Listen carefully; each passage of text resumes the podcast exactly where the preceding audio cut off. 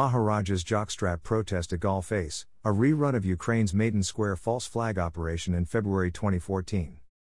Part 2 slash Kent from Part 1. By Jonathan Manz. In Ukraine in February 2014, Yatsenyuk, a former central banker installed as the junta prime minister, scrapped the Russian bailout deal and sought instead IMF assistance. The IMF demanded the immediate implementation of austerity measures, pensions, heating assistance, and other social programs were slashed. Describing the situation created by the coup, an analyst said regime change unleashed chaos, transforming Ukraine into a financial black hole. The coup in Colombo, on 9 May 2022, had many features that resembled the Ukrainian coup of 2014. Several days prior to Sri Lanka's Black Monday, Victoria Nuland, the architect of the Ukrainian coup and now the U.S. Deputy Secretary of State for Political Affairs and board member of the NED, the CIA, met up with NED funded protesters in Colombo on 23 March 2022 as she did in Ukraine in February 2014. The simmering issues erupted in earnest after those visits. The CIA has reportedly invested 2.5 million US dollars for the Colombo subversion project. Sri Lanka was shocked when President Rajapaksa, showing his hand and his complicity in the coup, unconstitutionally appointed as Prime Minister, Wickremesinghe, a detested politician, rejected by the people and his party, who enjoys having his hair tousled by the Americans. It became clear why President Rajapaksa wanted Prime Minister Rajapaksa to resign on 08th May 22. President Rajapaksa was one of the conspirators who plotted against the government of the people Sri Lanka who delegated their executive authority to this man for a limited period of time. He conspired, standing with the Americans, against the expressed will of the people, thus condemning himself to be an enemy of the state. The coup was partially successful, the legitimate prime minister was toppled and an illegitimate prime minister was installed. Wickremesinghe lost no time in telling the country that he would be aborting the will of the people, expressed strongly at the elections of 2019 and 2020, by repudiating the policies on which the government was elected. Wickremesinghe made it clear that he would be moving the country into the IMF camp, Washington, privatizing all land in the country, in violation of the Constitution, initiating measures that would enable foreign countries and entities to own Sri Lanka's land, resources, and assets, and assist the U.S. to establish in Sri Lanka the largest military base in the Indo Pacific region, which would serve as the headquarters of the Indo Pacific Command. He hinted that he would be signing and ratifying the ACSA, SOFA, and MCC agreements. With South Korea applying for membership in the NATO, it appears that NATO too is pivoting to Asia. Sri Lanka could well be a critical NATO base in the Indian Ocean, abutting the Indian subcontinent.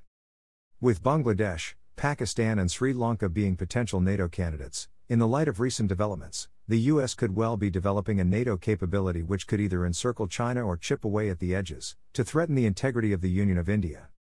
In Sri Lanka, the coup on 09th May 22 nearly cost Mahinda Rajapaksa's life. He is a fighter, especially when chips are down. He has already begun creating political ripples, forcing the Americans and their dual citizen cohorts to engage in psyops to assassinate him on social media.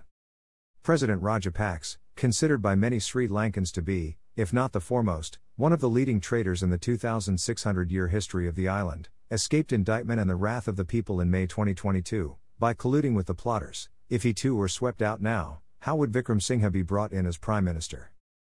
The plotters overthrew the legitimate government of Sri Lanka but retained Gotabaya Rajapaksa as the president of the junta.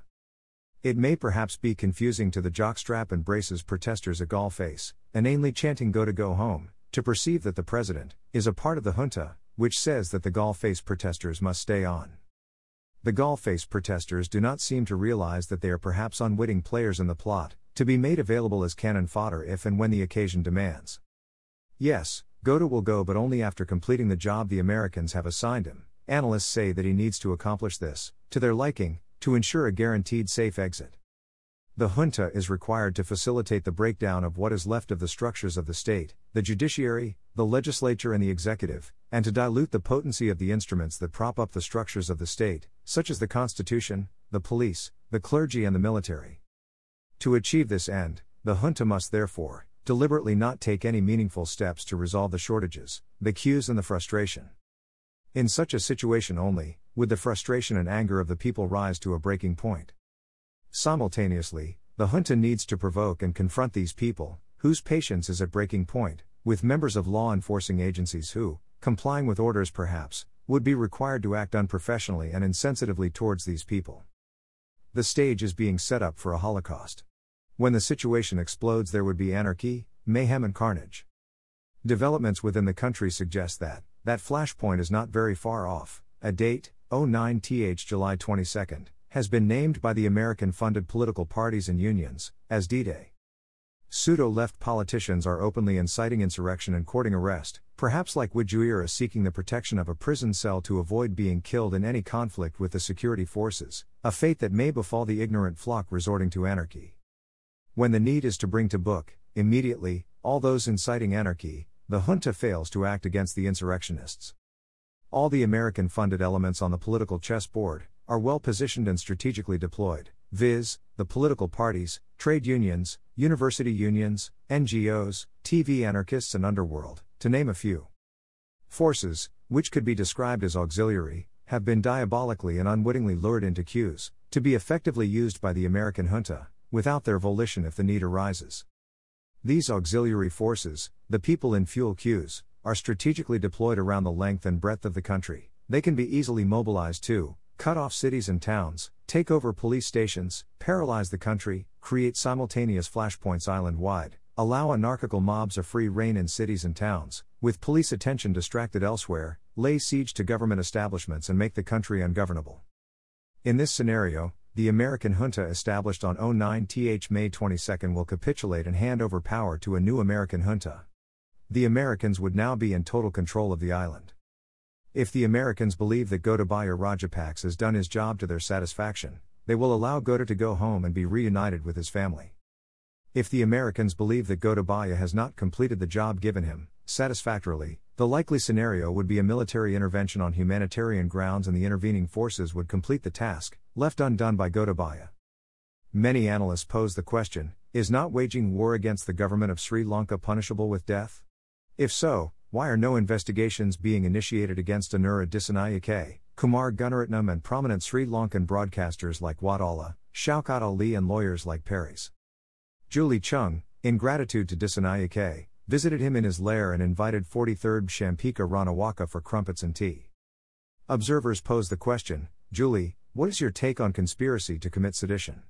Donald Trump is being investigated for conspiracy to commit sedition for storming Capitol Hill, are you not in conflict with your government's policy by hugging, kissing, and encouraging anarchists who stormed the president's house, temple trees, and vandalized government buildings? Julie, it is time for you to go home.